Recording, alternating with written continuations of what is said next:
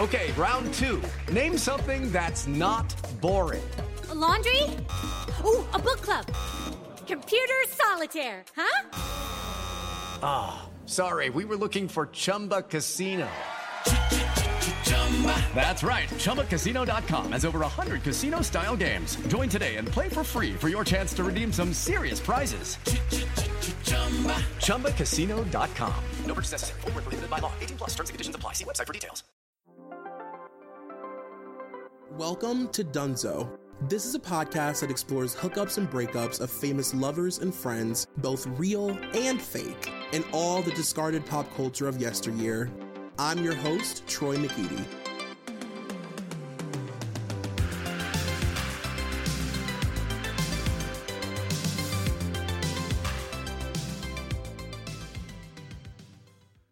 Okay, you guys, welcome to episode, I don't know what this is, of Dunzo. It is me, Troy McGeady, and this is, I mean, we, you knew that this was going to happen. Like, obviously, this was definitely going to happen. I am joined for a part two of my Ashlee Simpson. I guess this is an Ashlee Simpson thing that we're doing. Um, yeah. With my friend Jesse Chamblee. Yeah. Yes, the Frenchman, the Frenchman Jesse Chamblee. Yeah, that's me. How are you? I am great, and Troy, we we couldn't keep our hands off of each other. Um, we. we started talking about this and you're like, you have to come back for a future episode. And then it was like, okay, it's just here. The future is now. Future nostalgia. I know. We've been talking about it nonstop, literally, like, since we fucking met, pretty much. Yeah. And we, yeah, this is huge. I mean, like, I was honestly, listen, I was really excited for autobiography, but then when we decided we were going to do this, I was even more excited because I really love this album. So I'm excited to hear your thoughts about it. Yeah. Ditto. I told you, I was like, I don't know, I don't know where you're gonna go, because we we we stayed away from s- specifics in our conversation, and uh-huh. you know, keep, keep things exciting. So yeah, looking forward well, to it. Tell me, what is your like? What was your introduction to I Am Me? What was it like when it came out for you? Like, tell me all the things. So I will be honest, I wasn't as. Um, I wasn't as privy to some of the drama around her and second album release. Like, I knew obviously like what had happened on S N L, but I didn't think it was a big deal. Mm-hmm. Um, my lens was through MAD T V, really, because this was my this was my MAD T V era where I was watching um, clips of it a lot, and so I knew there was a little bit of controversy. I I wasn't. I don't know if we had cable at this point or not. I didn't have cable for a portion of my life, and that kind of controlled media, right? Still Same. At this portion, at this uh, period of time, because it was two thousand five. Um, I must have had cable because I feel like I was watching Degrassi, but anyway, that's a different story. Um, I don't know if we had M T V. We probably just had V H one. Okay. Which, you know, changes the conversation. Totally. V H one is a little less gossip at that point. So I was just excited for another Ashlee Simpson album. I mean, just done, done, done. I liked the first one, and I was like, all right, let's give this second one a try. Um, I remember I never heard Boyfriend on the radio, but I saw the music video. Maybe I did have M T V, now that I'm thinking about it. Anyway, all that to say, this was one of those, oh, I like this artist, I'm sticking with it, but it doesn't seem like the rest of the world is sticking with it as much as I am, which was the story of my life. Oh my God. Say no, say less. That, by, by the way, you just summed up the, my entire podcast. Okay. Well, I got to go. we, we did what we needed to do. I, I summed like, up the of many people in these mid early aughts. No, like for real. It's like, yeah, it was like, I, I feel like I had that moment all the time of having to realize that like I was the last person on the train. Like looking around like, oh, are we, this, we're at the station again? Oh, huh. It was like one of those moments. But like, I don't know, for me, I Am Me was like, Ashlee really leaning into being a pop star. Like where the first album sort of felt like this thing that just sort of happened and just so happened to be really successful. And who would have predicted that it would be so, so successful? And then this, and it was like, you know, it was like a young girl just sort of being, not pushed, but I would say like sort of guided on what she should and shouldn't be doing. I Am Me feels like Ashlee fully realized. Like, this is her, like, full WandaVision moment to me. Like, this is Ashlee being like, oh, no, I am, like, a, a, a pop star. I have a voice. And also, she had become this, like, fashion girl at this time. Mm-hmm. And I love when somebody randomly becomes, like, a like becomes a fashion girl, because then that's a whole nother, like, element to your career. It's a whole different thing. Stuff by Hilary Duff. Very that. Oh, yeah. Yes. No, I know exactly what you're talking about. I love that you just brought up Stuff by Hilary Duff. My, I just had a That's So Raven moment. Did you see that? I like completely disconnected. I saw you. I wish the, the readers could see you though. to see the to see the zoom in on your eyeball that I saw. Yeah. Also, just for you guys know that I love a tacky Zoom background. And right now I'm leaving a club with Paris, Lindsay, and Ashlee. Paris looks ravaged by alcohol and cocaine. Um, Lindsay is fresh-faced and do- and like dewy and still has her ginger hair. And Ashlee is just like one of the girls. Like she's hanging out. She's uh, she's one of the girls for a night out. Yeah, this was Lindsay's. Um, I'm still a ginger, but a dark, like auburny ginger. Right. I really, I really liked that phase of hair for her. You almost have her exact hair color right now, by the way. Oh my gosh, thank you. You're like describing your own hair. Yeah. I mean, if I'm if I'm telling the truth, Lindsay Lohan is is my hair inspiration.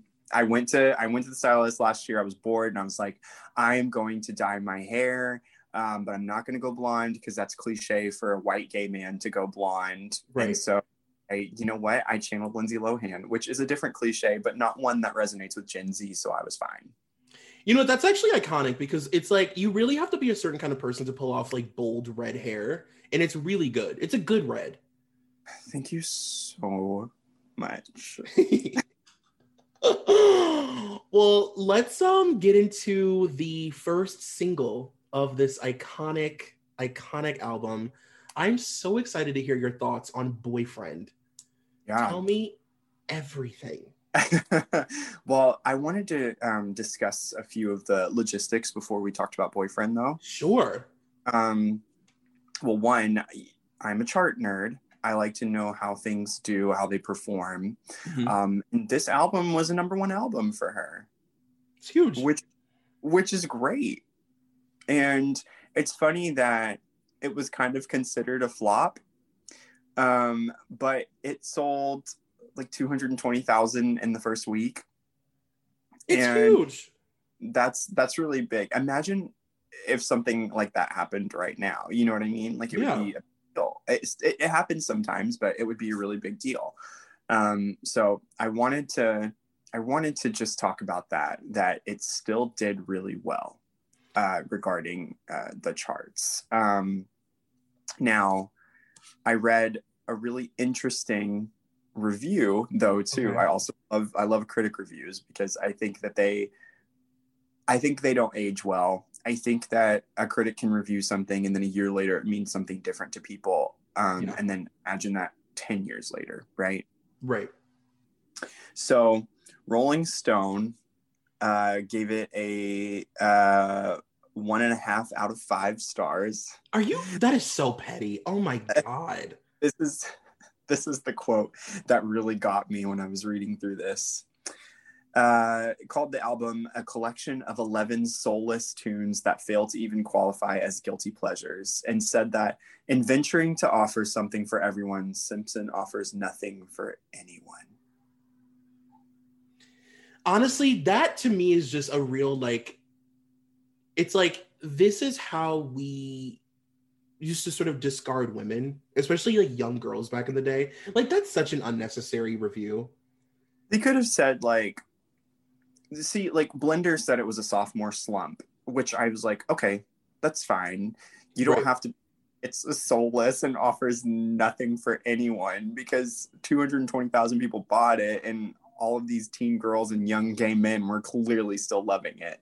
Yeah, and it had big singles. Like, Boyfriend was a huge single. L O V E was a big single. And it performed and charted. Like, you can't just be like, mm-hmm. nobody likes it. Pack it up. and close the books. It's like, you, you're a fucking music publication. Yeah, you can acknowledge that it's not a smash hit like the first one. Yeah. It's fine. But uh, yeah, I just, that one really took me out. I was not expecting to read that. And I think the early two thousands and, sp- and like sp- specifically were really um, ruthless in what people said, uh, you know, in general, but specifically with the uh, the album reviews. They were pretty bad. They still are. I'm not I'm not going to say that they aren't, but it's really cutting to read it now as an adult. Um, whenever I didn't really read uh, album reviews as much when I was younger, now mm-hmm. I do, especially for prior albums. For sure. Yeah, old album reviews, especially, that was perfect because Rolling Stone is like the co-host of this podcast, basically, honestly. Um, yeah, especially your Christina series. yeah. yeah, what would that have even been without Rolling Stone, honestly? You that just read five everything. pages of, of quotes from every Rolling Stone. Five pages of Christina going through the drive-thru at McDonald's in a limo. um. Well... You have to tell me your thoughts on Boyfriend. Like, is this a song that, first of all, tell me, obviously I want to know, like, what you thought of it back then and everything, but, like, is it a song that holds up to you? Yeah, I think I like it more now, to be honest with you. Me too. Uh, most of all, I didn't understand what she was saying when I was younger. Um, not not even, like, the meaning of the song. Like, I don't think she was enunciating well in the chorus, and so... I thought she was saying, I danced to your boyfriend. Which is even more scandalous if you think about it, because I it's, I thought that this was about like a guy noticing her who was taken and her just being like, not my problem, and like, roll. Which like it kind of also is, uh, but just not so on the nose. You know what I mean? Totally. Um, but yeah, no, it holds up for me. I liked it when I was younger, but I didn't really get what was happening. And then the context helped when I got a little bit older, and also reading the lyrics. Right. I love that you thought I, it was I'm dancing to your boyfriend. Sorry. Oh my God. Uh, that's iconic. I'm dancing to your boyfriend. Right. I can't. I can't. And, and Ashlee Simpson dancing is already weird. So imagine. Like. A lot of jiggles, yeah. A lot of wiggles. Mm-hmm. Yes. Yeah. Um, yeah. Little hand things. Yeah, yeah. I. What about you? I love this song. I I think it's such a strong album opener.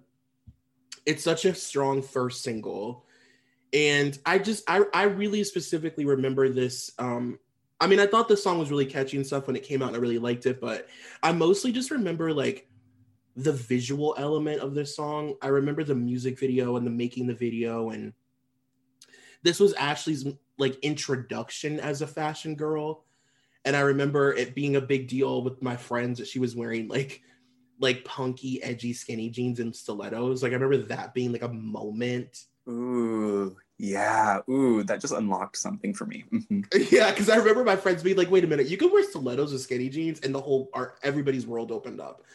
Um, and I just thought it was really smart as far as marketing, too, to open the album with this, like, sort of tabloidy, you know, very, like, you know, of the moment song. And e- even if the song wasn't great, which it was, but even if it wasn't, it would have been talked about because of the, like, the Lindsay Lohan element of the story. Like, it was, it had so much free press because it driver's license or driver's license. You know what I mean? Totally.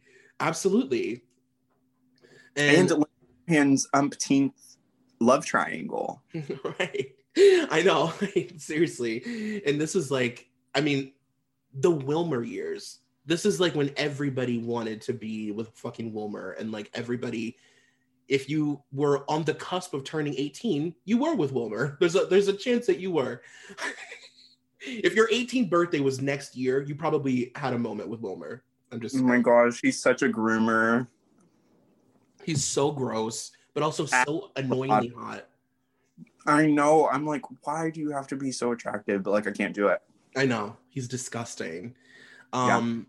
And yeah, I just remembered like that that that like tabloidy element being huge for this song. Like I was just like so locked into that story and like waiting to see how people would respond and the back and forth. And I'll never forget her like going on T R L and talking about it and being like, like it can be a song about anything and like not like owning it.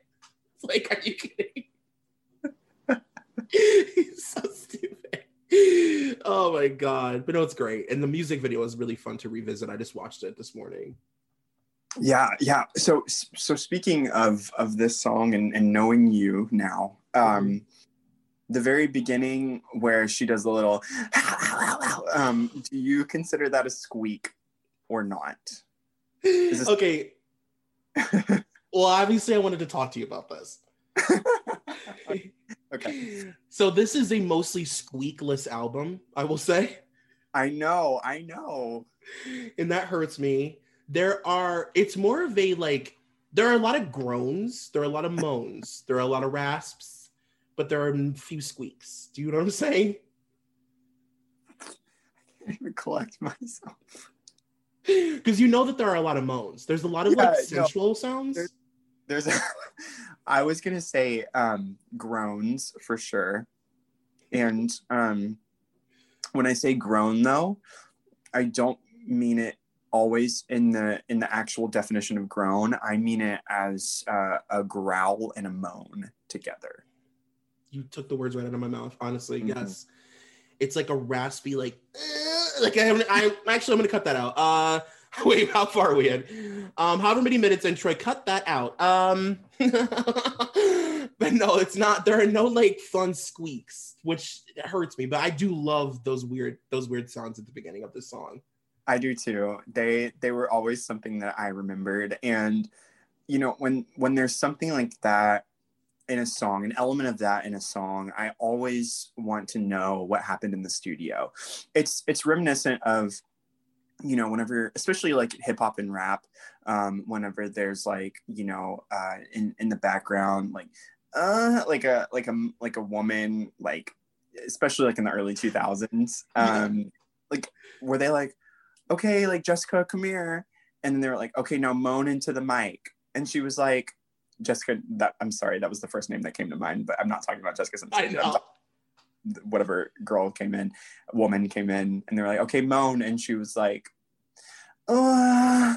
And they were like, no, I need a little more feeling next time. They're like, can you pinch your arm and then record the reaction into the mic? Go. Ow. Ow. And then they would put a bunch of weird like like studio shit over the moan to make it sound like really intense or weird. Cut all of this out. All no, of literally this. this is this whole podcast is not gonna you, you won't it won't see the light of day, by the way. This is yeah this is after dark. You're not gonna right. It's not gonna air. Yeah, this is a forty dollars Patreon exclusive. You have to be a, a V I P exclusive member on Patreon. It's a one hundred dollars episode. Oh my gosh. Um, but anyway, uh, all that to say, I love, I love her noise in the beginning. It's iconic. Yeah, it's great. It's it's something only Ashlee could do, and I wish that we like. I, I miss it. Um, let's talk about "In Another Life." Yeah, I love this song. You do? Okay, tell me everything. I love this song. It reminds me of like fourteen other songs that are named In Another Life. Um, there's a, there's a Veronica song that has a little bit of a different tone, but the same message that I really like, called In Another Life. This is also, um, the other thing about this album is that it is essentially Lindsay Lohan's sophomore album. They are, they are the same album. I yeah. it, like they, they're spiritual cousins. I wish that there wasn't drama between them, because they could have like, they could have kind of, you know, Ashlee was selling more records than Lindsay, even though Lindsay was more famous. So that's weird. But mm-hmm. I, um, they really could have had something here. Anyway, all that to say, uh, Lindsay Lohan has a song called um, Black Hole.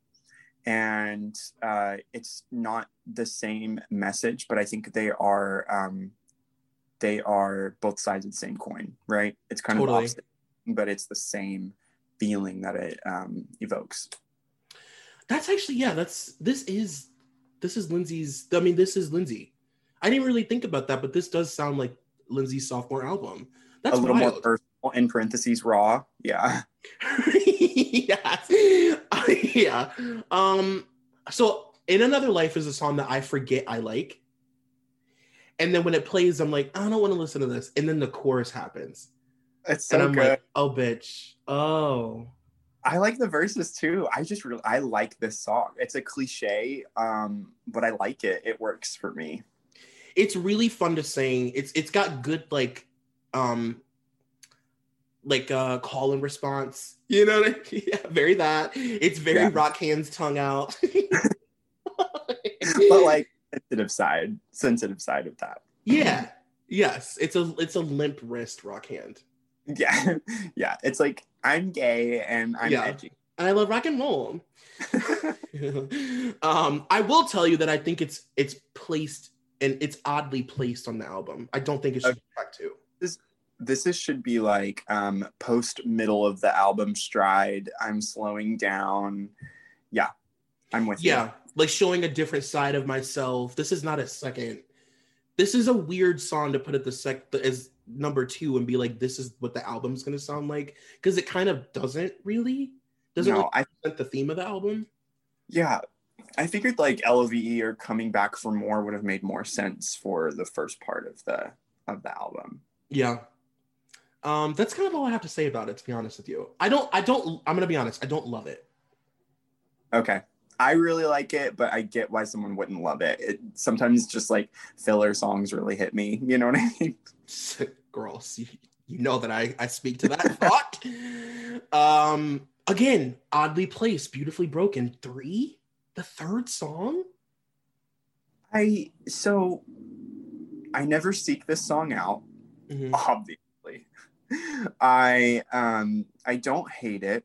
Sometimes I play it. Most times I'll play it. Uh, half of the time I will play it. Um, but this one, this one's about S N L, right? Mm-hmm. Yeah. So what's the? Give us the. Give us the background, expert. Oh God. Well, this is a. So this is the. I call this an. This is a trauma album. Right. This is an album about like all the things yeah. that you guys that you watched me go through last year. Um, this is Ashlee's sort of like pop punk stripped, if you will. Uh, and yeah, this song is about S N L. It's about, you know, it's like, it's a real like sticks and stones moment, you know? And like, I think even though it's not an, a song that I like would seek out at all, like I've never been like, I've got to hear Beautifully Broken before I go into work. You know what I mean? Like I, as I want to know, do you think anyone has said that? No, I really do not. Okay, I can't I fathom that somebody's like, oh, I gotta listen to Beautifully Broken real quick. Like, someone, it, hey, listeners might prove us wrong though. That's true. And if you are listening to this and this is like your favorite song on this album or you had a moment with it, I would love to hear about it because it's a good song. I mean, let's be re- like, it's a very decent, very, very decent sort of like rocky ballad. And, um, yeah. That's kind of all I have to say about it, to be honest. I mean, it's it's a, and it's sad. It's a really sad song. Yeah, it is. It's not it's not the the third song on an, or third track on an album song. It didn't make any sense. It's really, really odd. And I think that that can really ruin the yeah. experience that you have with a song when it's not placed right. Like, this should be towards the end when things are, like you said, when things are slowing down. Yeah, it's... It's, yeah, that's all I really have to say about Beautifully Broken. I'm with you. Um, this is a moment that we're, we're about to have a moment. But now, yeah, this is, if you're unaware of what's coming up next, you better, if you're listening in the car, you better grip that steering wheel. Girl, will you be my girl for life? Girl for life. L O V E. Tell me everything. Well, this joins an iconic lineup of songs that teach you how to spell a word. Mm. So I am all about that from, you know, from the get-go. Generally, it like, not only if the, if the title has the, you know, the letters, the acronym, um, but if it actually spells out the word, I'm like, oh. I'm, I'm already forty-five percent sold that I'm going yeah. to. Um, totally. And, you know, I, I'll, I'm going to let you launch into this because I know you have strong feelings. But one thing I have to say is when she says, hello, it just sounds like she's trying to be British. Hello, hello, hello, hello, V E, hello, hello. Wait, okay. Do you remember this music video? Did you have you ever seen this one? Yeah, yeah. What? What? Um. Um. Oh gosh, it's leaving me now. They had a, like a cell phone that was like prominently featured in this, yes, didn't they? Yes. And she does like a like she like spells L O V E with her fingers. You know what I'm talking about? Yeah. Oh my gosh. I. Okay, so do you remember the first time you saw this? I do not, but I want to know if you did. I actually do, because of her hair. Mm. I remember her because of her hair, because this was like the very, very beginning. And I really honestly think, because Ashlee was really spearheading hair moments at this, like from the black box dye onward with the red and the blonde, like all of the different looks, they were moments in time. Like she was giving Hair Magazine at the salon fantasy tease, darling. And I remember this fucking haircut, bleached out bob, and then the front was like long on one and, side. And the hat. Right, the pimp hat. Yeah. This was a moment. This song for me, I'm going to tell you what the song represents for me. Okay. And I feel bold. I feel comfortable saying this now. This song for me represents being underage and drunk with my friends, like when their parent, like somebody's parents were out of town, and we like scammed ourselves into a bottle of liquor, and it's the middle of the day and we're drunk and scream singing this song. Like this to me, just like, this is a scream singing teenage song. Yeah. And so, yes, it sounds like they're having a girls' night, which is more adult than they were allowed to do. But the very opening line is so confusing to me. All my girls stand in a circle. Clap your hands. This is for you. I'm like, what are they doing? Is this a seance? Is this a middle school dance? Are they at church camp? I don't know. But I just imagine all like doing that like hands overhead, like skinny white girl dance thing that, yeah, that you know was a popular thing where they're like mm, mm, mm. She's like, we invoke Minnow, we call to the watchtowers of the east. And oh my god. Ashlee's like singing with a bird in a cage. Gosh. I'm done. I'm logging out.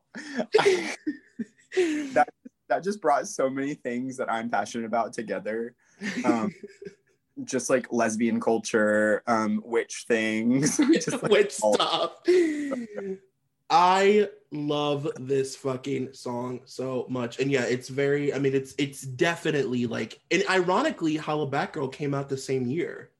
Yeah, I got a lot of comparisons to that. Yeah, so like, that's wild. And yeah, it was just a fun time to uh, to spell out words and songs. It was fun. Do you do you think that? Well, okay, a couple of hypothetical questions about this song, mm-hmm. because I think this song is should have been a smash hit because of all the elements. It was a little bit shorter, so it's it's easy to play on the radio. It would have been good for streaming now. Mm. So I'm just wondering, do you think it would have been a bigger hit if it were released at a different time and or, and you'll just have to be honest with yourself here, and or it were released by a different artist? Oof. Um, so the, the first problem is that you're asking me to be honest with myself, and this whole podcast, it hinges on my delusion. It's so delusion. that might that might be an issue. No, um, I definitely think, I definitely think that it would have been a much bigger hit later, especially because Holla Back Girl was such a major pop culture moment, and they, like you said, the comparisons were like all over the place. Yeah. I do think had this come out later, it would have been a much different story. um I don't know, and you're right, it, I mean I do remember it getting radio play, but I yeah, just don't got more radio boyfriend um in my part of the world. Okay. Yeah, because I remember, so in my high school, they used to play, um, in between classes, they would play the radio, like in mm. the hallway. And uh, I just remember this song would be on all the time, like all like, the, yeah. Were you like in the splits, like popping it in between classes? No, like fully walking to class, it would like in on a handstand in the were splits. You, were you wearing skinny jeans and stilettos? Be honest. Yeah. At the moment, I had a bleached out bob, and the front was really long. I would die to see you with that hair. I'm. I don't know what I would. You give, kind of. I, you kind of are, honestly. It's because of the Zoom background, everyone. That's what he. Yeah. That's what this Paris's body is being held up behind me as she like staggers through the streets. Um, but no, yeah. I mean, this is a great. This is a great single. This is a great like. I don't know. I mean, I think that this was like a fall album. I remember reading something about September. This would have been a good summer song. Yes. Yes, exactly. I think that there was just some timing things with this. It could have been way bigger. Mm-hmm. Um, it is Ryan here, and I have a question for you. What do you do when you win? Like, are you a fist pumper? A woo-hooer, a hand clapper, a high fiver. I kind of like the high five, but if you want to hone in on those winning moves, check out Chumba Casino. At chumba casino dot com, choose from hundreds of social casino style games for your chance to redeem serious cash prizes. There are new game releases weekly, plus free daily bonuses. So don't wait. Start having the most fun ever at chumba casino dot com. No purchase necessary. V G W Group. Void where prohibited by law. See terms and conditions. eighteen plus. I wonder, it didn't fit the vibe of Autobiography, but I wonder if this were the single instead of La La, what would have happened with oh, Autobiography. Wow. Yeah. Oh, why'd you do that? It's not the same vibe, and so it wouldn't have fit, but something like this instead of La La, a little a little dancier. I don't know. I, I this is where my mind is. Well, this is where my mind will be for the next probably eight years, honestly. You just ruined my life. Um, okay, I'm really excited to talk about this next song. It's one of my favorites, Coming Back for More. Okay. Oh my go. God, okay. So this is like easily one of my favorite Ashlee songs just in general of her entire career. Um, it's a huge standout moment for me. It's probably one of the most, like if there was like a number to each song of how many times I've listened to all of them, this would be really high. This week's episode is sponsored by Helix, who I am forever indebted to for correcting my lifelong struggles with sleep. I don't know about you, but I'm obsessed with sleeping through the night and falling into a deep, deep REM sleep almost immediately because you're at such a max level of comfort. I'm obsessed with little things like that. Helix is a sleep quiz that takes about two minutes to complete and matches your body type and sleep preferences to the perfect mattress made just for you. Helix is very aware of the fact that it makes no sense to spend a bunch of money on a random mattress made for some random person who isn't you, that has a totally different body type than you. It's a fool's game. With Helix, you're getting a mattress you can guarantee will be perfect for your body, and for that alone, we can't help but to worship the doll. Helix also understands that every person is unique, so they have several different mattress models to choose from. They have soft, medium, and firm mattresses, mattresses that are great for cooling you down if you sleep hot, and they have Helix Plus, which is a mattress made for the plus-size folks. I took the Helix quiz and got matched with the Helix Plus, which I love because it's just firm enough, but not so firm that I feel like I'm sleeping in a jail. So if you're in the market for a mattress, go ahead and take the quiz, order the mattress you're matched to, and it comes right to your door, shipped for free, and you'll never need to visit a mattress store again, which in twenty twenty-one just doesn't sound like the greatest thing to do. Helix is awesome, but you do not have to take my word for it, gal friend. It was awarded the number one best overall mattress pick of twenty twenty by G Q and Wired magazine. Go to helix sleep dot com slash dunzo, take their two-minute sleep quiz, and they'll match you to a customized mattress that will give you the best sleep of your life, I promise you. They have a ten-year warranty, and you get to try it out for one hundred nights risk-free. They'll even pick it up for you if you don't like it, but I can guarantee you will. Helix is offering up to two hundred dollars off all mattress orders and two free pillows for our listeners at helix sleep dot com slash dunzo.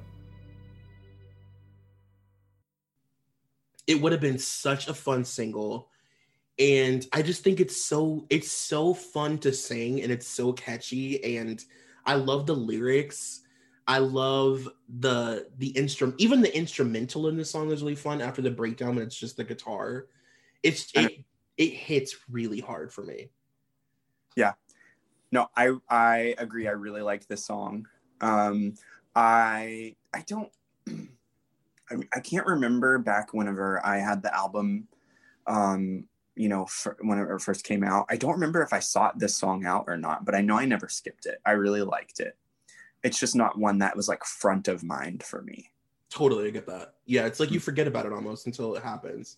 I think it was the placement. I think it was weird. And and the middle of this album is, I don't know how I feel about it always. Um, and so I think that it was after Love and it was before like when the album really gets like gritty for me um, toward the end. Mm-hmm. So I um, I think it was too close to Dancing Alone, which I'll talk about how I feel in a moment. But um, it was just kind of like, shrug. I get it. I totally get that. And I agree with you what you said earlier. I think that this should have been This should have been the second track. Yes. Yeah. one thousand percent. Because you come off of Boyfriend and you're like, yeah, like F those girls. I don't I didn't I didn't dance to your boyfriend. And then all of a sudden it's just like we were in another life. Even though I right. love that one. Yeah. I mean, it could have at least been third. I mean, it's like it's wild that this and th- yeah, this has like Boyfriend vibes, like that feels like it's part of the same collection. um yeah I just I don't know I don't know what it is about this song. I and I love there's something about the the like bass in the background that like boom boom boom. Yeah, yeah. Mm-hmm. I love it I love it so much. I wish that this song had uh I wish I would like pay for the, the music video for this. Like I would like fund it myself. It'd be very low budget. I, right now where she's post nose job, she's got kids, we're like, Ashlee, I need I need this to be uh, a music video. Thank you. Please, like please can we cut your hair into a bob again, please? You're like, I will pay you one hundred sixty-five dollars to make this. Yeah. You have seventy-five bucks with your name written on it, gal. Are you around? Okay. But- I think it's really strong. I think that um, it could have been a single if it if if the vibes are a little bit different in this era, and you know she wasn't shrouded in controversy. She could have released this as the third single, and I'm going to say one of the slower songs for her fourth single, but I'm not going to say which one. Okay, all right. Did you see my eyes just now? Again, mm-hmm. That's a Raven eyes. Got to throw it out there, and I gotta, I gotta tease you. Gotta tease you. Okay, can we talk about Dancing Alone, please? Yeah. For the love of everything holy in this world, can we talk about strong things? The strongest? Oh, okay, go. I want to hear. This is my favorite Ashlee Simpson song. What do you think about that? I need. You- I need you to walk me through that. Um, I, I don't, I don't want to like yuck someone's yum. Um, but this is an interesting choice for me. So like the rationale. Okay. So um, let me just start by saying that I'm pretty sure Dancing Alone has been on every like random music play- playlist I've made since two thousand five. Um, it is, I like, it's just a major standout moment for me. And it gives me there. So this album has some eighties moments, some mm-hmm. eighties kind of like prommy moments. And this gives me very like, if Carly Rae Jepsen had like a pop punk moment, it's just got good like eighties synth. It's dancey. It's catchy. I love the way her voice sounds in it. And I also love sad girl pop. I, oh, well, yeah, that makes sense. Same. Like even just the title Dancing Alone and like her just repeating over and over that she's dancing by herself, like it's just I it's I I I couldn't have dreamt a better song, honestly. Um and I just love the lyrics. I wrote some of them down.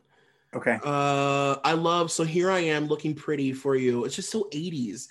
They come and go, but no one else here will do. So I'm dancing alone, dreaming solo. Because your love is the one worth waiting for. It's just like heaven. Like it almost gives me Blondie vibes. Um, it's giving me more like Molly Ringwald if she were um, choosing a, a song to walk to her locker to. Oh, oh goosebumps.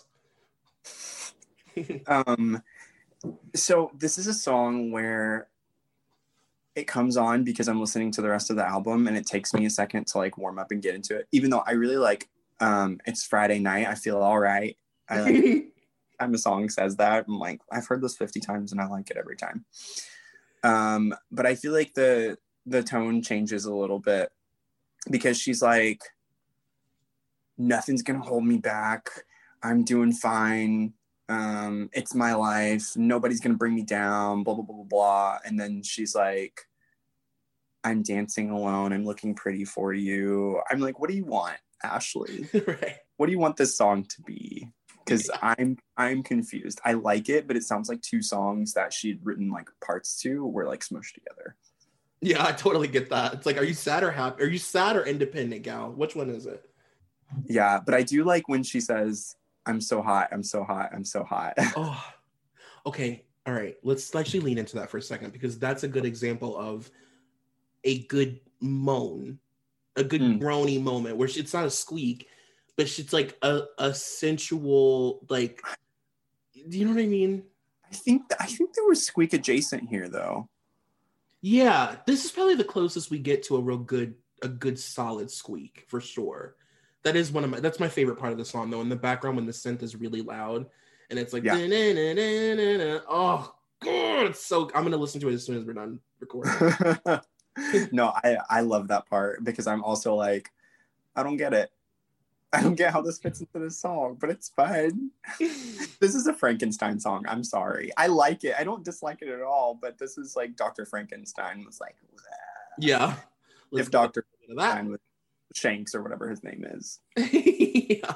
No, you're right though. It is. It's a. It's a bunch of different songs mashed up, and I don't necessarily. Well, maybe I don't know. I was gonna say I don't know if it fits with the rest of the theme of the album, but the album does have like, there are a lot of random eighties moments, which I wish that the whole album was just that. Like I wish that this was just her emotion, because yeah. It wants to go there, but it doesn't always go there, and it's like. It kind of veers off sometimes and goes into like a weird rock element, but like it wants to be an eighties album. Yeah, it it um this is an identity crisis album. You called it a trauma album. I think that there were inconsistencies, um, but I don't think it's bad. I don't think I don't think it's as strong sonically and as uh, autobiography, mm-hmm. but I think that there are some great moments on here that didn't deserve to be just like fully crapped on. It's like, honestly, I know that I say this every time I talk about her, but it's just so insane to think about what her whole career would have been like had that one like second moment, I know, that insignificant moment not happen, and it just meant so much to people. Like it was so, it like really affected people in a way that was like, girl, what are you going through? Like it's not that deep. Yeah, I don't It makes no sense to me the how finished people's careers are, but others, oh man, I'm going to get canceled. Um, but like Ariana Grande can kind of do whatever she wants at this point, and she's still going to do well. You know mm-hmm. what I mean? But there are so many other artists where they like have one mistake and like fully canceled. Like the world was ready to just be done with Britney Spears, like fully. Mm-hmm. Like, oh, she has personal struggles. Like, no. Yeah. And then she comes out with this groundbreaking album that literally changed the face of pop music, and no one knew that it was about to do that. And then it did. And so people were like, oh, okay, like, whatever. Like, she's fine, I guess. Yeah. And then she had, like, another hit album after that, right? Like, an actual commercial hit album. Um, but then Ashlee was just like...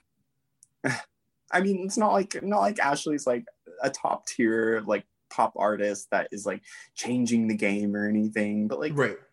She did good fun things. She had a niche that she worked with. She had an angle that she worked with, you mm-hmm. know, and my sister, and I have my own sound, and she really does. Like Jessica Simpson and Ashlee Simpson do not have the same sound. Right. And so it, like she got a she got an unfair deal.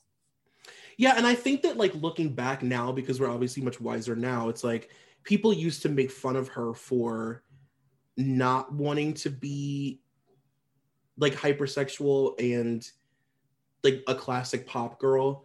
And mm-hmm. it's like, well, looking back, it's like, well, because she saw what it did to her. Like, it ravaged her sister. Like, it tore yeah. her sister to shreds. And it's actually, I mean, obviously she had her dad to thank for being able to just kind of do whatever she wanted, you know.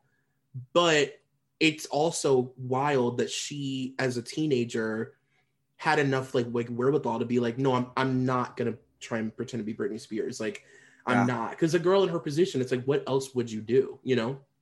And also, could you imagine Ashlee Simpson with, like, her voice and her personality trying to be like a Britney or Christina? No, like, literally being, like, a Willa Ford. Because, you know, she'd be one of the C-tier girls. Oh, no. You know, you know that's true. She would be, like, a like a fucking... She'd be, like, on a mall tour with Samantha Mumba. I was just thinking Samantha Mumba. I'm not joking. I cannot believe you just said that. That album's a bop, though. Don't get me started. started. We'll have our Samantha Mumba moment. It's it's due. I bring her up so much on this podcast. I that I listened to that album a lot because I'm just a quick story. I uh, checked it out from my local library, the C D, and I um, ripped it to my computer and uh-huh. then I just like had it. And so I was like, well, I have this, so I'm gonna, is that illegal? I don't know. Anyway. I just like, I love that you slid the Samantha Mumba C D across the counter at your local library. And then the library was like, like what? Yeah. I was like. um, anyway. I'm anxious to hear your thoughts on Burning Up. There are moments that I like of this song, um, but I don't need to hear her go, uh, uh, uh, uh. I don't, I don't need it. I'm sorry. It's so weird. It's just like they could have gotten rid of this track. I hate when I tell you I hate this song. Like it is one. Of, you know when like after many many years of skipping a song. It's almost like your body instinctively knows, like you get this weird, like, oh, I don't listen to this song. I never listen to it. Like I skip it. I can't, I listened to this song today all the way through, probably for the first time in at least, I'd say probably ten years. Um, I also had deleted it from my track listing. So I had to download it again so that I could be fair to this episode. Um, it's a, it's a weird seventies porn funk moment.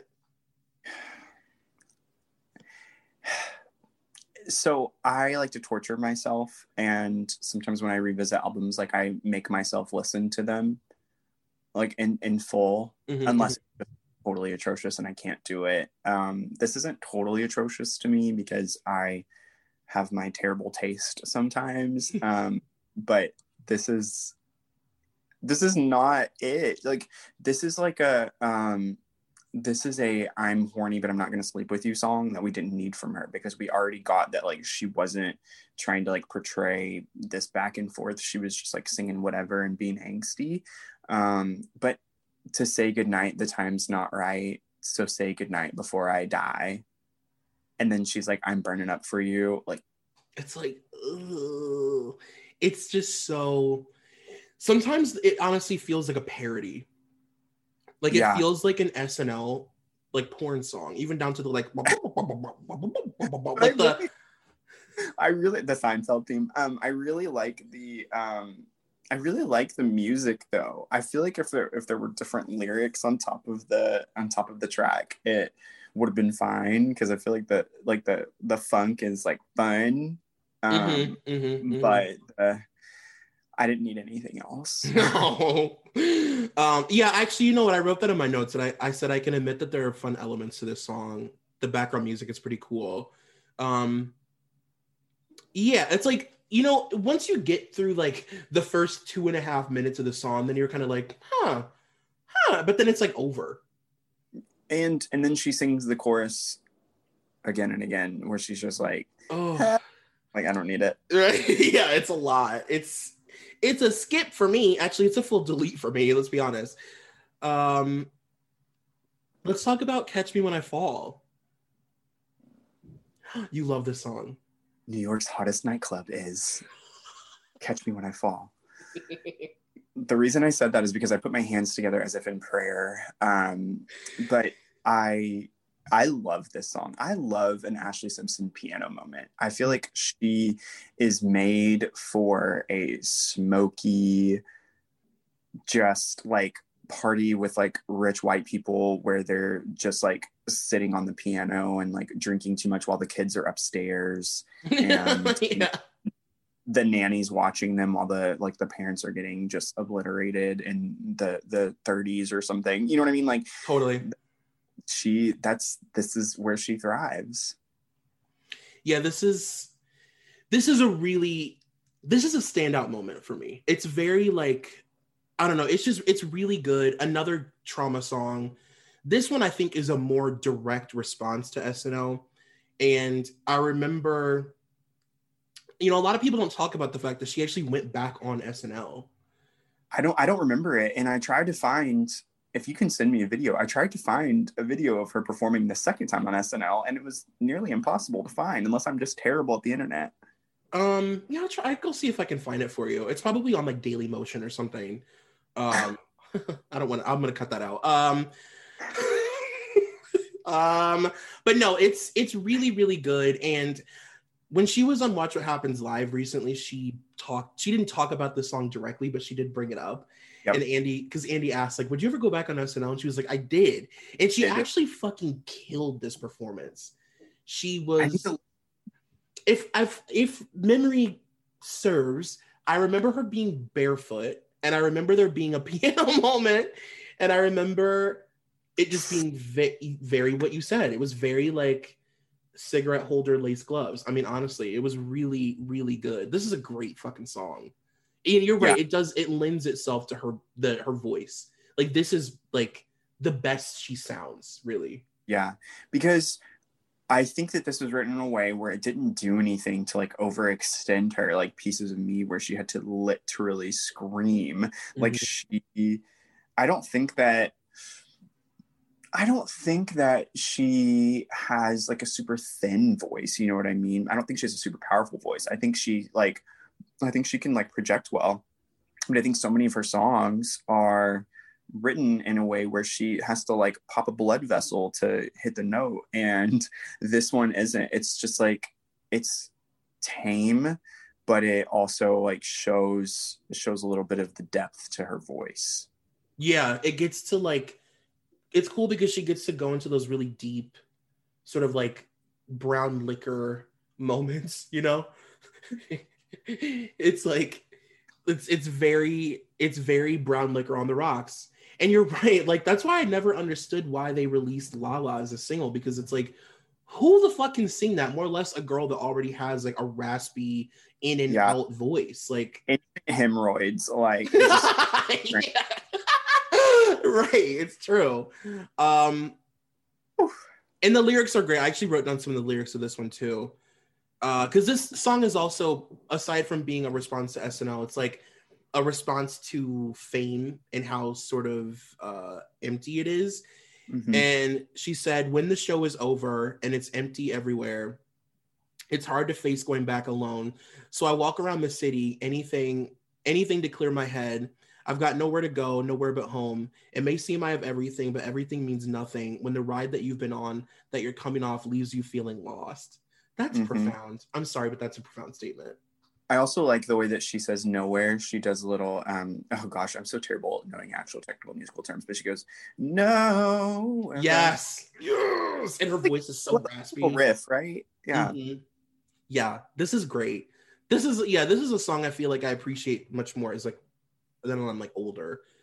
I'm sorry, Troy, is that a whiteboard behind you? And do I see written Ashlee Simpson is the queen of blue-eyed soul? That's so weird. I can't believe that you just snuck that in.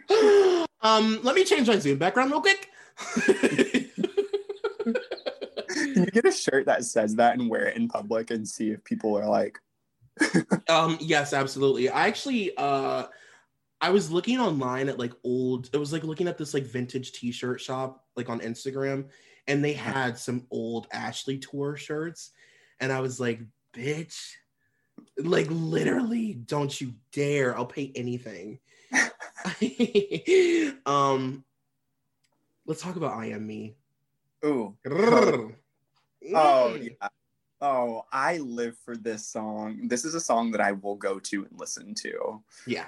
I love, I love whenever like a privileged celebrity is like, I'm going to release my gritty rock song and just, you know, talk about how I'm authentic. And I'm like, yeah, I'm, I am your target demographic. I know exactly who I am and you know who you are. And we are meeting in the middle, but you don't know who you are because otherwise you wouldn't release a song like this. But, right. um, I love it. I eat it up. I like pour it, pour it in a bowl. I'll lap it up like an alley cat, like in La La. And I want it, I want it all. That's that's what I have to say. So I'll see myself out. Wait, speaking of licking it up like a, like an alley cat, can we talk about the fact that I had to tell you that that song was about sex in our text? No, you listen. Were, you were so Pollyanna. No, listen, listen. I knew that it was like about that, but I was like, is she, is she just talking about how like, oh, I want a guy, like I'm, I'm burning up for him, like this, you know, song or whatever, or is she just like, this is, this, I'm literally talking about the act. Yeah. Anyway, don't, don't paint me in a different light than I am. So I was like, what? Mister Chamblee, this is, she's giving you raunch, is what she's in doing. France, we do things so differently. You know what I mean? Right. Um, no, I Am Me is like, so I Am Me has one of my favorite pop tropes that I'd love to talk to you oh, about. Okay, okay, okay, okay. Woo. um, I love a pop song that's written in quotes about a relationship, but it's also a thinly veiled uh, message to the media. Oh, okay, okay, okay. Yep. What, it's very g- Britney. Yeah, g- give me some other examples. Um, Britney's Oops album has a lot of examples of this, where it's like, like what you see is what you get is a good example of like exactly where my brain went. Yep. Right, where it's like this is in quotes a song about a boyfriend who's like, you know, doesn't let me be myself, but this is really about Britney telling the media I can wear my my skirts as short as I want them, I can wear my jeans as low as I want them to go, and you ain't you aren't gonna stop me. Um, I love that, and this is definitely very like you know this is. This is Ashlee's like middle finger to Rolling Stone, basically, you know? Good. I hope that they heard it. Me too. I hope it's still hurting them. Yeah, it's not soulless. Okay, Rolling Stone. Yeah. Um, this is great. This is like, also, sometimes, by the way, I use my, the cord on my headphones as hair. I know. And, and you see me do that and it's like wild that you haven't said anything. Um No, but I Am Me also lends itself to Ashlee's obsession with Hole, because she sounds like she's pretending to be Courtney Love in this song, mm-hmm. and it's great. She does a really good pop punk impression of Courtney Love. Put this on her skin. Yeah, this song is aggressive, but like as aggressive as Ashlee Simpson can be, but like I'm here for it. Like, I wanted to be at the rehearsals where she's just like jamming out to this and like really feeling it, and, like feeling like a real musician, because she is. I mean, like she, yeah. she's a like she she writes her you know her stuff, and that's that's like her musicianship. Everybody's musicianship is different, but I just really want to like be there to like like it, but also kind of make fun of her in my brain, but also like get it. You know what I mean? That's the safe. That's the that's the perfect place to be. Like that's where you should be. You know, to understand the camp, but also be like, but no, this is some real shit, but also this is ridiculous. Um, and the fact, like that Rolling Stone review said that there's no guilty pleasures, and a like, song like I Am Me exists. I don't know. It's absurd. Some Lindsay fucking paid them to write that. Yeah, I was gonna say some old white guy wrote that. And yeah, oh, and the can we talk about the fucking end of the song? The Whoa, whoa, are you kidding? And whoa. I mean, that is, that's that nineties post-grunge, like, it's like a softer version, but. Mm. Uh, oh, oh, that's the, that's the, that's the best, that's the closest we get to a traditional squeak. At the end, uh, which is, whoa.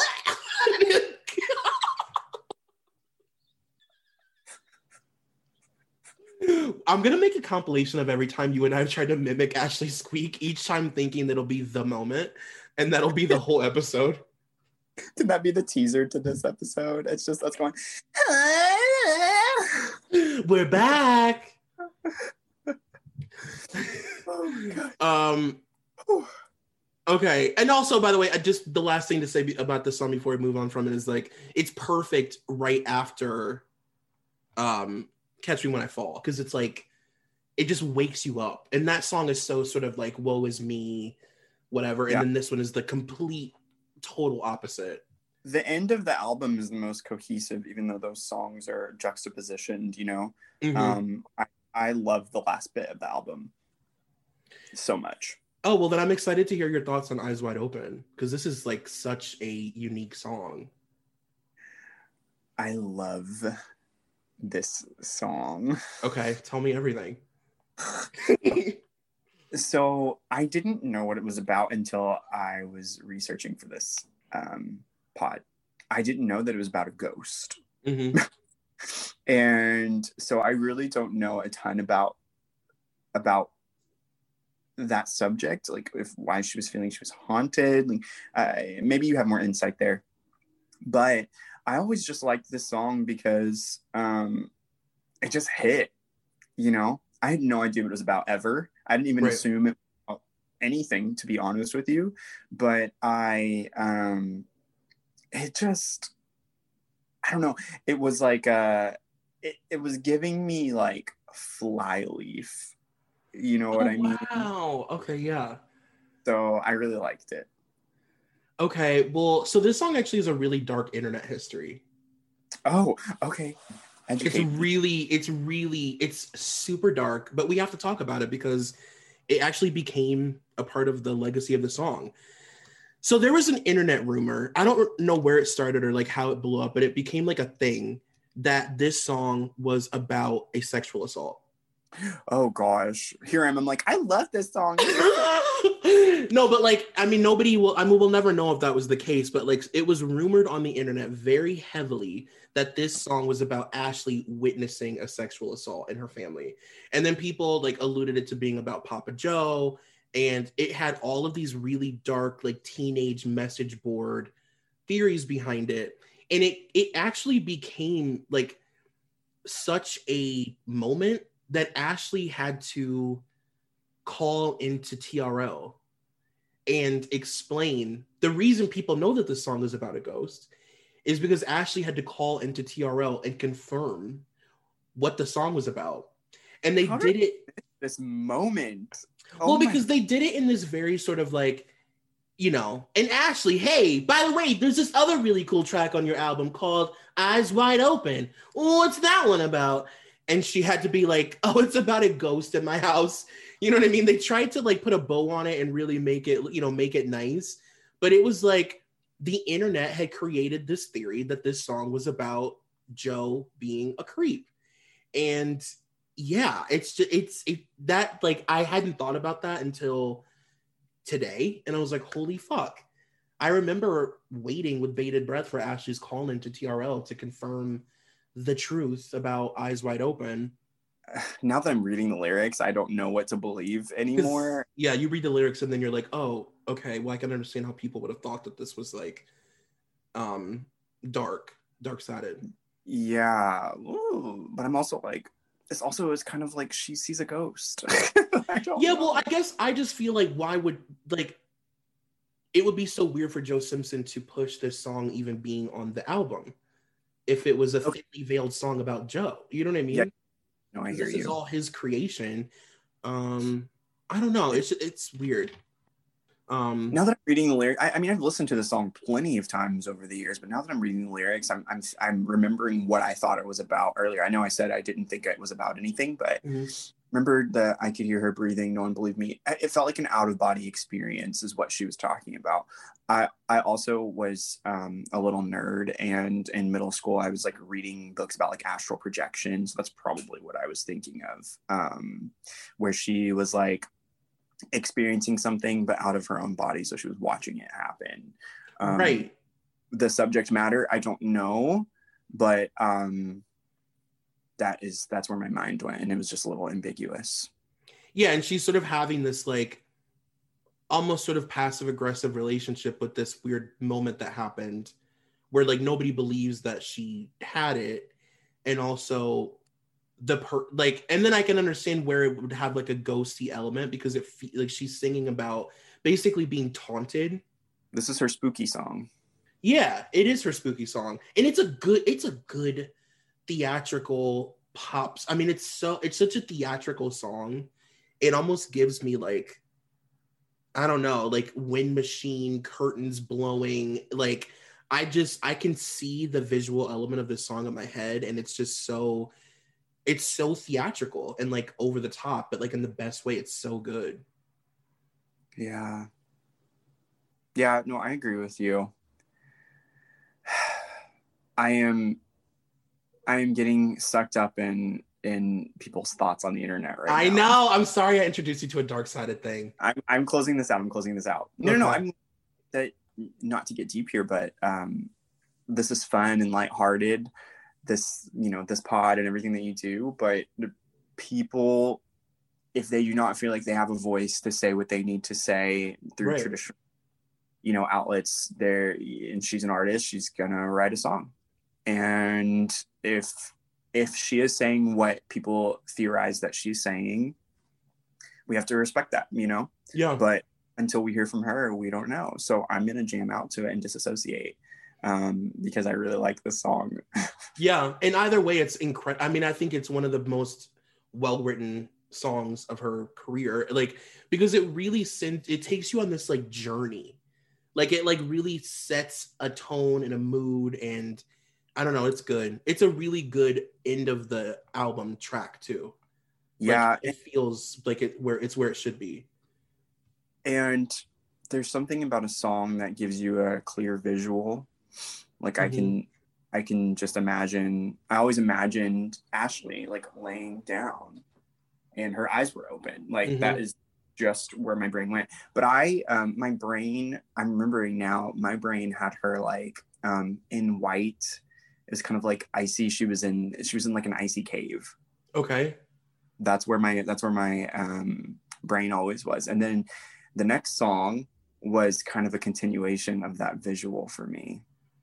Okay, I, I'm just gonna tell you right off the bat, I'm obsessed with this song. So be gentle and be delicate and be really respectful of my feelings when it comes to Say Goodbye.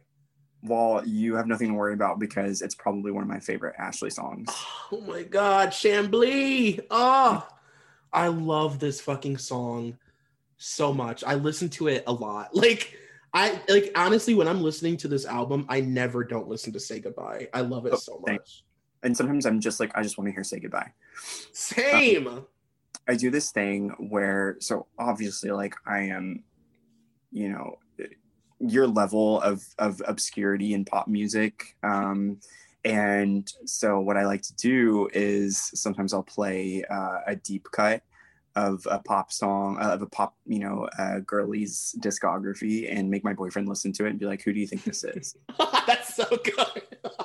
So bad. I, and we were on a road trip one time and I played this song and he was like, this is really good. And I was like, and I was like, I'm going to shatter your preconceived notions. And then I told him it was Ashlee. He was like, oh.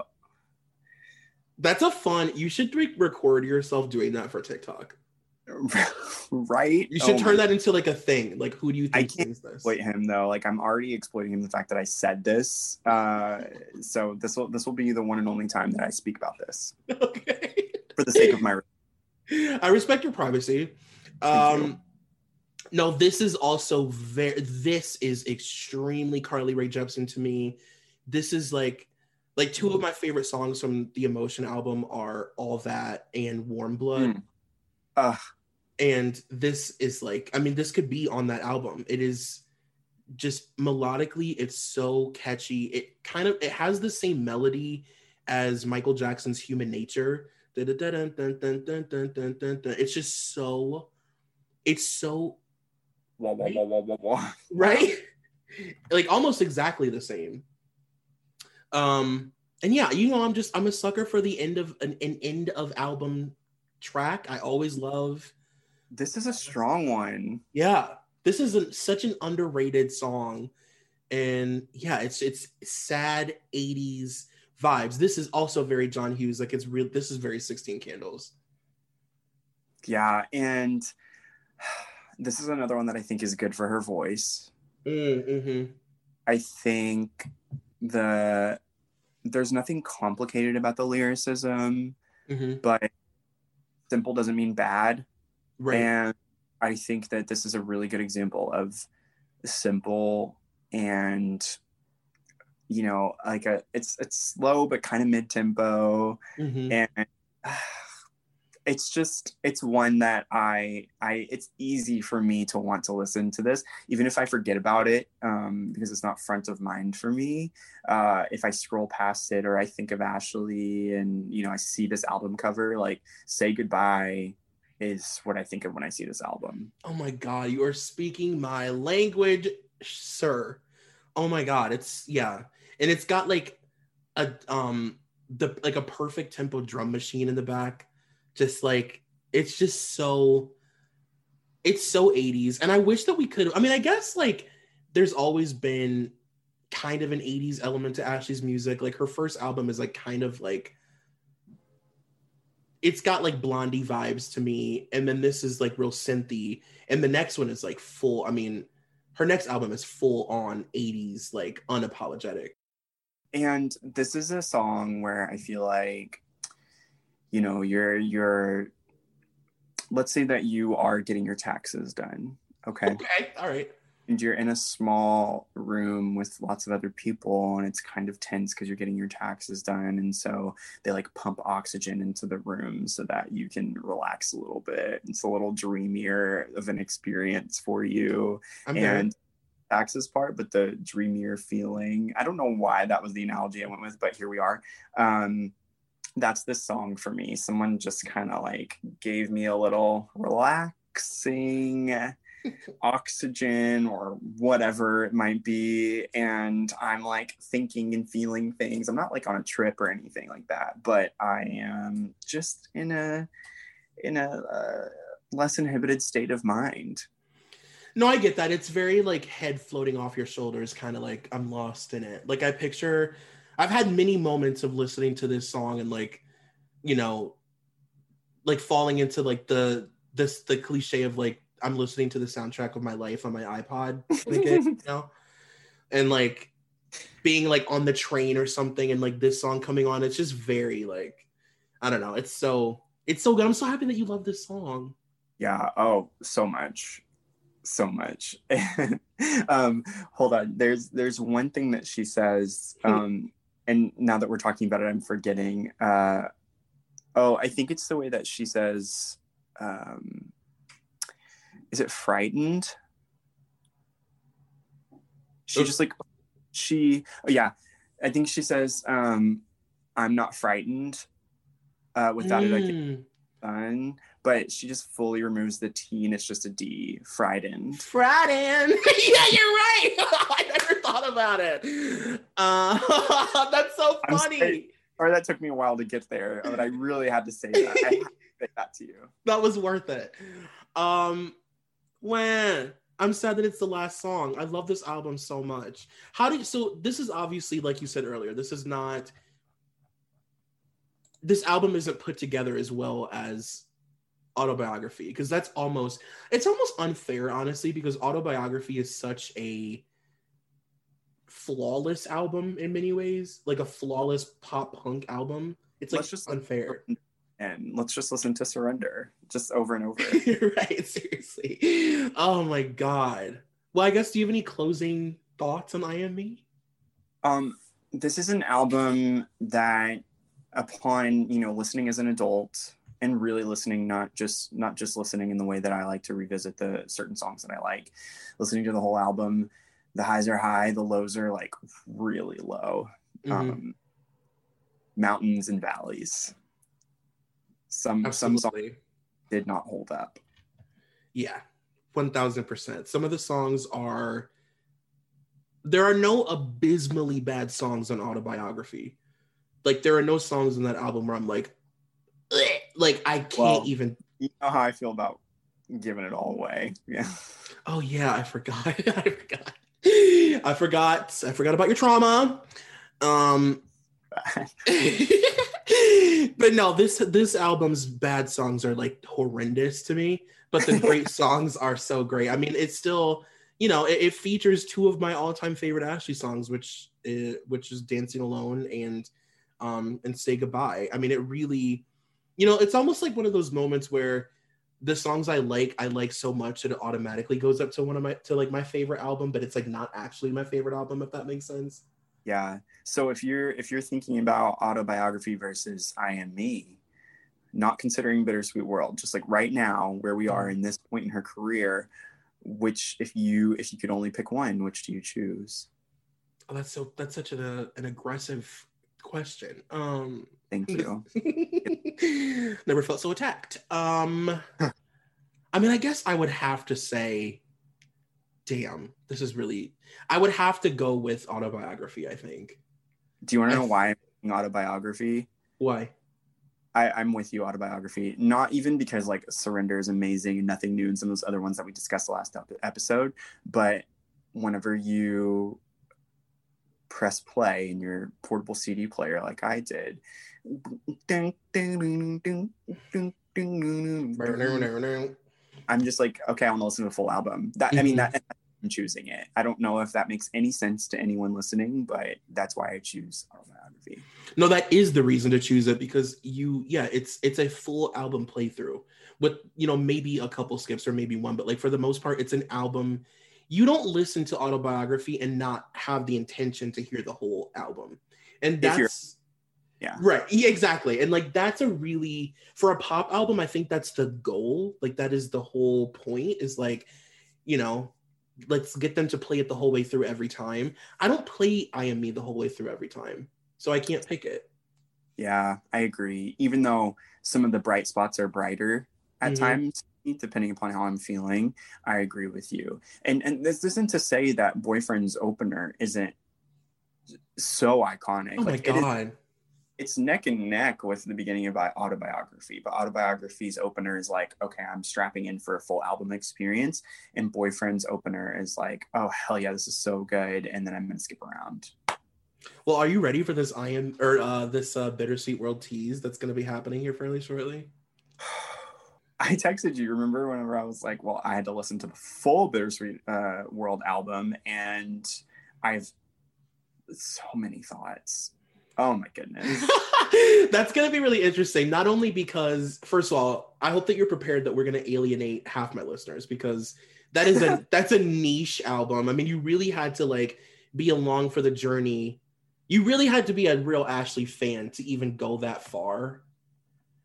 I'm not expecting, I mean, the fact that anyone listens to anything that I have to say is a blessing for me, and I truly do not take it for granted. I'm not joking. So if if we have to talk to twelve of your listeners, then we're going to have a party together. Yeah, I'm excited.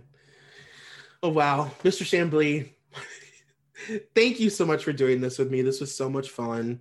Uh, tell people where they can find you on all your things. Yeah, well, thank you for having me back. The fact that I wasn't a one-hit wonder, uh, once again, not taking that for granted. Um, so on Instagram, TikTok, Twitter, you can find me at Cham Breezy. It's a play off the last name, and Breezy is spelled with Z E Y at the end. Yes. By the way, Jesse's real name is not actually Chamblee. If you are listening to this and haven't listened to our, our first episode together, Uh, it's just the way that I choose to pronounce it. Mm-hmm. It is a French last name, but because of white supremacy, I know nothing about my um, ancestry. I like to sprinkle a little Cajun seasoning on your name when I say it. It needs it. I, you know, we can, that's a whole other conversation. But um, yes, just, just Chambliss. Well, Mister Chamblee, thank you. Thank you. Bye, guys.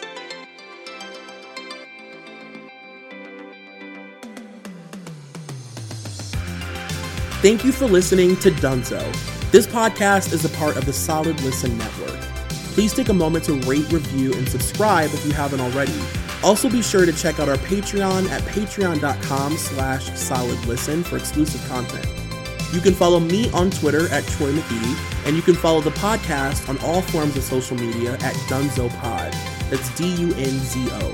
Thank you to executive producer Molly McAleer and coordinating producer Nicole Matthew.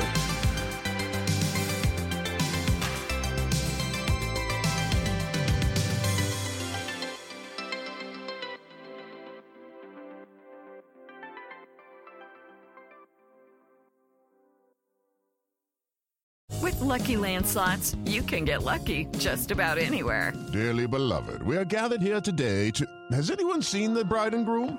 Sorry, sorry, we're here. We were getting lucky in the limo and we lost track of time. No, Lucky Land Casino, with cash prizes that add up quicker than a guest registry. In that case, I pronounce you lucky. Play for free at Lucky Land Slots dot com. Daily bonuses are waiting. No purchase necessary. Void where prohibited by law. eighteen plus. Terms and conditions apply. See website for details.